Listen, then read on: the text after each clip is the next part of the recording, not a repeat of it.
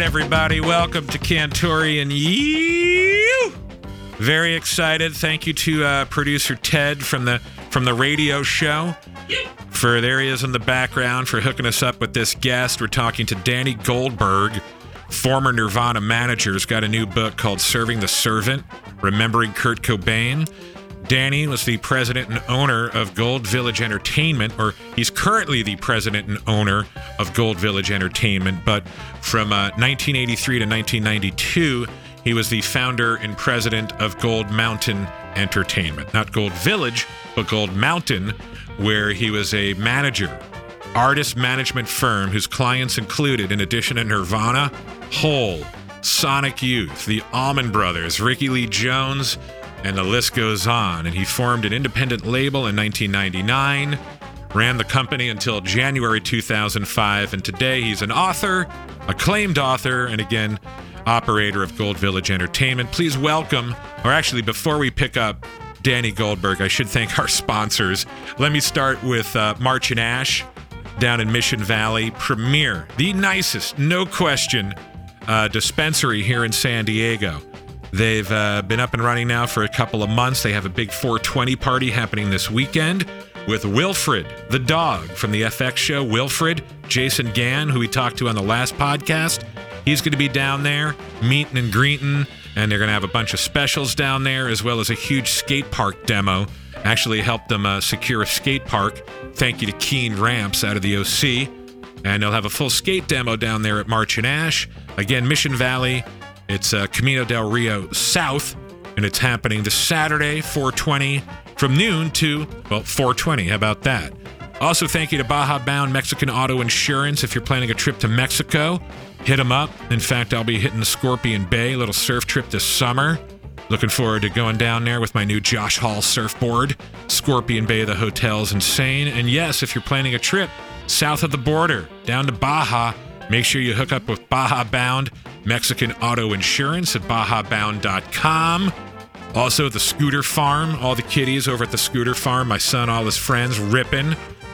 They're on the skateboards, the scooters, you name it. They're just loving life over at Claremont Skate Park. And before they hit Claremont Skate Park, they always stop at the Scooter Farm, ask for Bo or Doug, and check them out online at the scooter farm dot com. All right, that's enough of the business. Let's get to uh, the business manager for Nirvana, Danny Goldberg. Pumped to talk to Danny.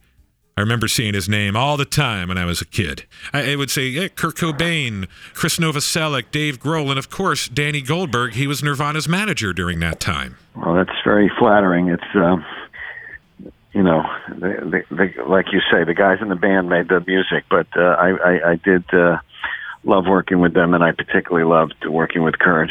Yeah, I would imagine that was, needless to say, the inspiration behind Serving the Servant, Remembering Kurt Cobain. Now, is this the first time you, you've ever written a book? No, this is my fourth book, and um, I'd written a chapter about Nirvana in a in a rock and roll business memoir I did in two thousand nine called um, Bumping into Geniuses, but I just felt like, particularly after that H B O documentary Montage of Heck and the passage of time and knowing that the twenty-fifth anniversary of his death was coming up, that somehow or other the public perception of Kurt in the media had disproportionately been focusing on his death and his dark side and not enough on his music and his sweetness and the reasons why we actually do remember him.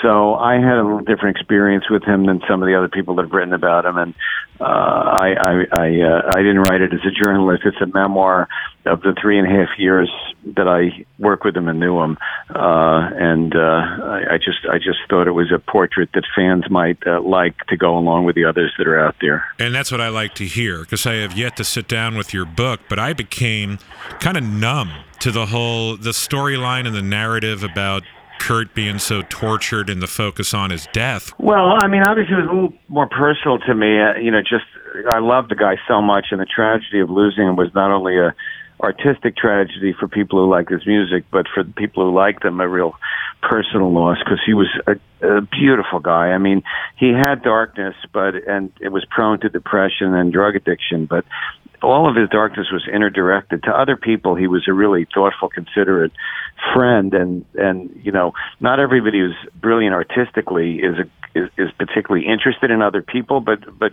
but Kurt was. But but beyond that, over all these years, because people know I work with the band, you know, every intern that comes into my office, uh, you know, wants to know something about Kurt, even though they weren't even alive maybe yeah. from when he died. And I think the power of his music, and the guy that I knew the most, who to me was the most brilliant uh, artist I ever got to work with up close, was a little bit obscured. So my experience with him was, you know, I had to deal with some of the dark things. I was I was sort of the day-to-day person for him on a lot of issues, but but but I was just dazzled by what he accomplished, uh, not only the records, but you know, he was the lead guitar player and the lead singer, so he did everything in Nirvana that Robert Plant and Jimmy Page did.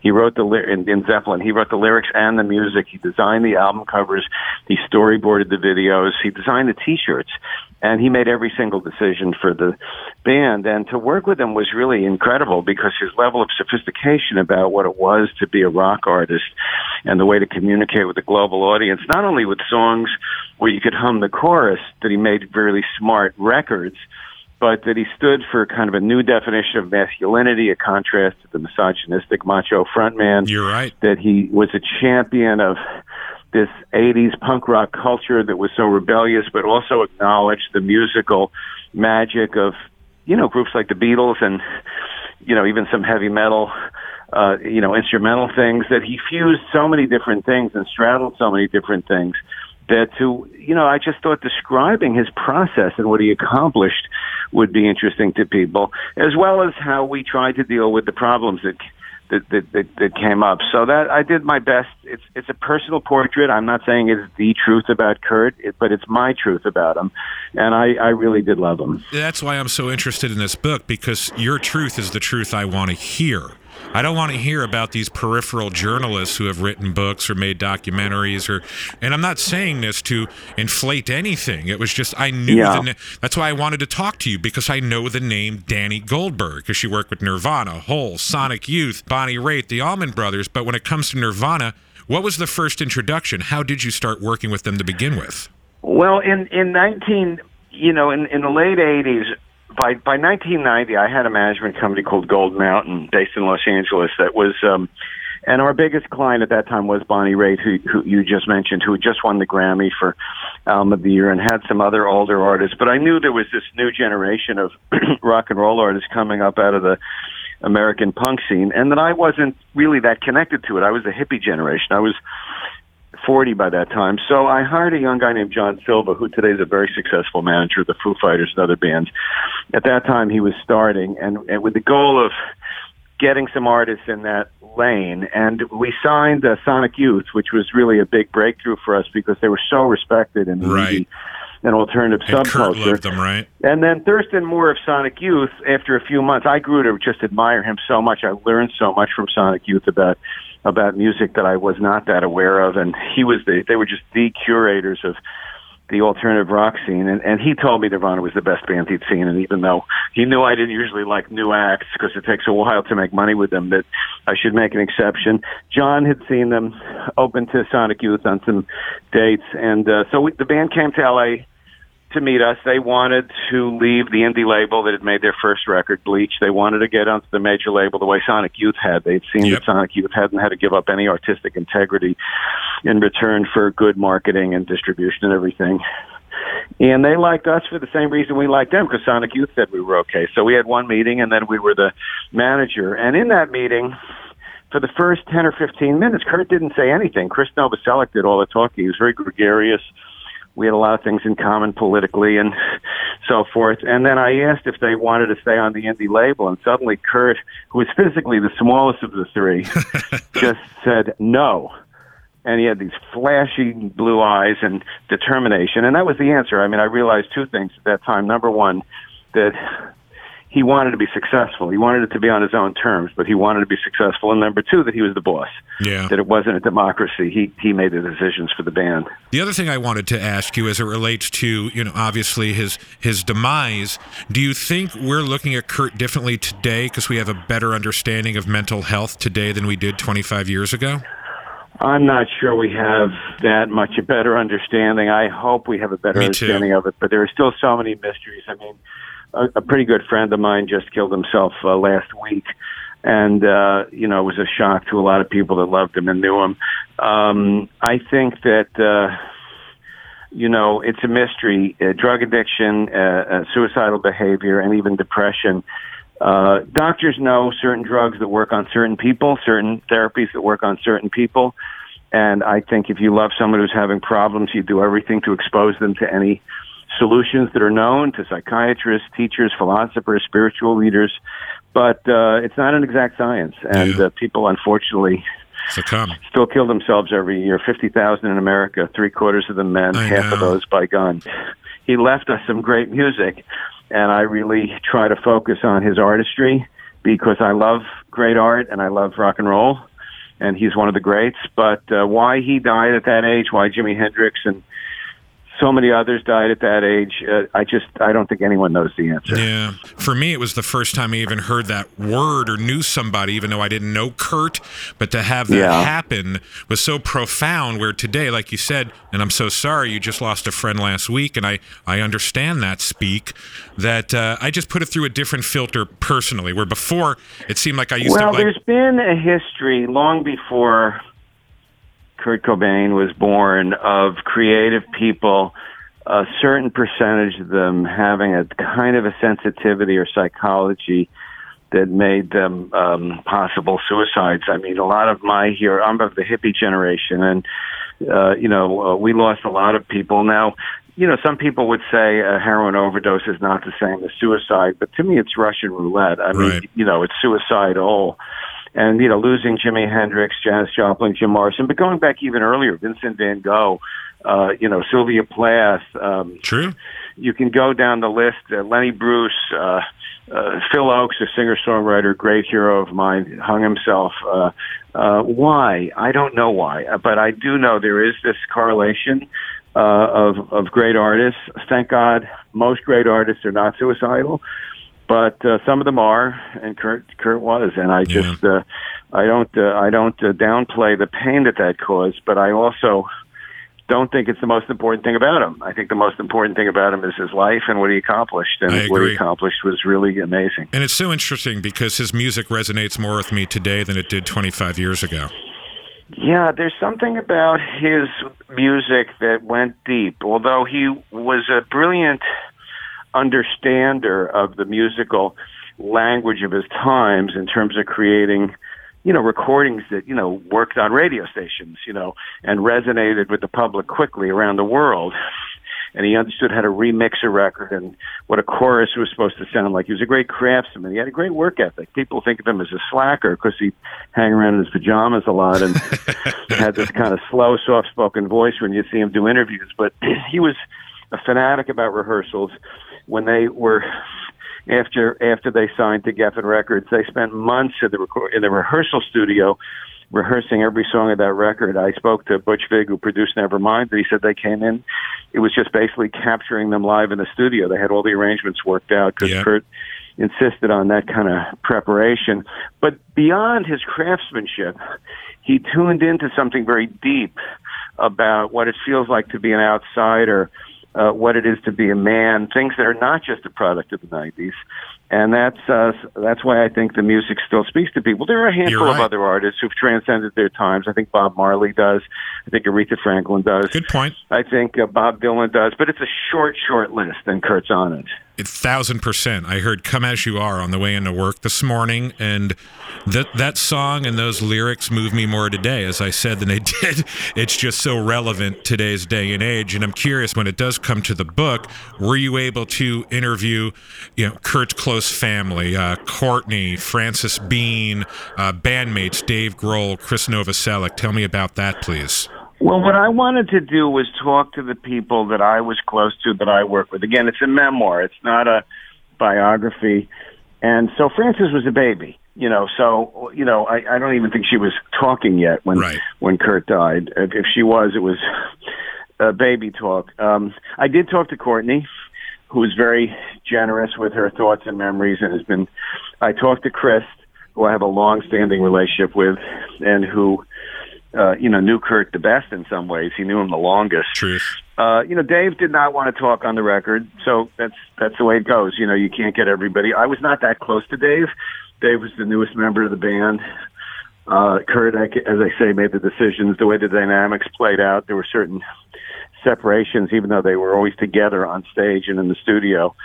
And, uh, you know, my main relationship was with Kurt and with Courtney during those years, and that's reflected in my story. But I spoke, like I said, to Chris, to Courtney, to uh, Eric Erlinson of Hole, who was a very, very close friend of Kurt's, and also sure.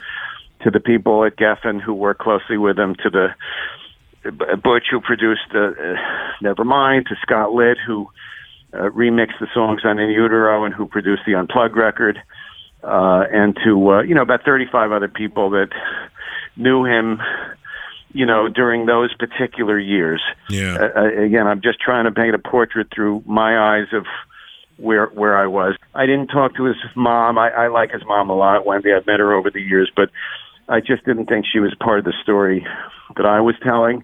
And I only had nine months to write the whole book, so yeah. I write my own books. I don't use co-writers or ghostwriters awesome. or anything. So I just tried to focus on my portrait. Again, it's not complete, but it's it's it's it's distinctive. Well, and you were I, right I think there. For, yeah. Being, as you said, in your forties, and you're managing the biggest band in the world, and you're managing this drama and the stuff I'm seeing on M T V and reading in Rolling Stone and Spin and this crazy world and this narrative about Kurt Cobain, what's it like being the middleman, the point person between the world and this three-piece band that you have a personal relationship with? Well, um, you know, I I felt it was a good time in my life to do that. I had started in the business when I was nineteen, so I'd had twenty years behind me. I'd been the publicist for Led Zeppelin. I'd been around big artists before. I'd never been managing a band like Nirvana before, because there are so few like that that not only are big commercially, but who mean so much to their fans. And, right. and have a level of cultural relevance as well as having, you know, hit songs. Uh, but I, I knew the business at that time. I mean, I wouldn't say I know the business as well today. It's changed so much, but right. I knew it. I really knew it then. So I could give them accurate advice about dealing with, you know, M T V or record companies or concert promoters or so on. And I'd been around people with drug problems. So I felt I was as prepared as anyone could be to play the role I was supposed to play. Again, I had a younger partner who was far more knowledgeable about the exact culture that they came from, but in terms of my role. And, uh, you know, it would depend on, on what day of the week. I mean, I hated when he was depressed. I couldn't always just cheer him up or solve his emotional problems. Business problems were easy to solve. They were a big band, and we had a lot of leverage in any yeah. kind of negotiation, whether it was over artistic control or money. But personal stuff is tough, and you just try to love them and be there when I could. And, you know, uh, I, I, I, I, um, I try to go in as much detail in the book of kind of those three and a half years and exactly what happened to, to, to bring it uh, to, to life. But, uh, you know, the good days were great and the bad days were horrible. That's all yeah. I can tell you. Well, I can't wait to dive in. I'm on spring break next week, and I'm going to spend it with a copy of Serving the Servant, Remembering Kurt Cobain in my hand. Thank you so much. And there he goes, Danny Goldberg. That was uh, that was cool, because again, it's just uh, it's like looking at the liner notes of uh, Nevermind and in, in Utero or whatever. Just always seeing that name, Goldberg Presents, or managed by Danny Goldberg, and there he was. And uh, I'm excited to read the book and hear uh, a different take when it comes to Kurt Cobain, because I do think, you know, when it comes to his legacy, as Danny said, we just get so wrapped up in the negative and we want to focus on the death, the destruction, the suicide, the twenty-seven Club, where at the end of the day, we can't lose track that the guy was a brilliant artist and a friggin' genius and a cultural icon. So to talk to a guy that was re- there with him during the movement, pretty friggin' cool in my world. So I hope you enjoyed it. I really do. Thank you to our sponsors, uh, the Patreon folks, Jason Parr. I appreciate you so much on the Patreon. Uh, you can find us on Patreon, U Y E W. It helps us with all our online expenses and hosting all the podcasts, the network, keeping the site alive and active. Thank you to all the patrons on the Patreon. with a special shout out always to Mariposa Ice Cream, who throws down a couple of hundy every month, which is just mind blowing. And I can't even tell you how many times uh, we were down to, like, I'm, I'm not even kidding, just uh, cockroaches and scraps, and the Patreon or the patrons and Patreon and Mariposa Ice Cream and everybody, those donations have just helped keep us alive during times where we could barely breathe. So thank you. And to our sponsors, March and Ash, Baja Bound, The Scooter Farm, South Coast Surf Shops. The list will go on as we forge a new path, the same path, but a new path in twenty nineteen. Until next time, be well, much aloha. And thank you to Jake Nager and the Moment of Truth for the intro music.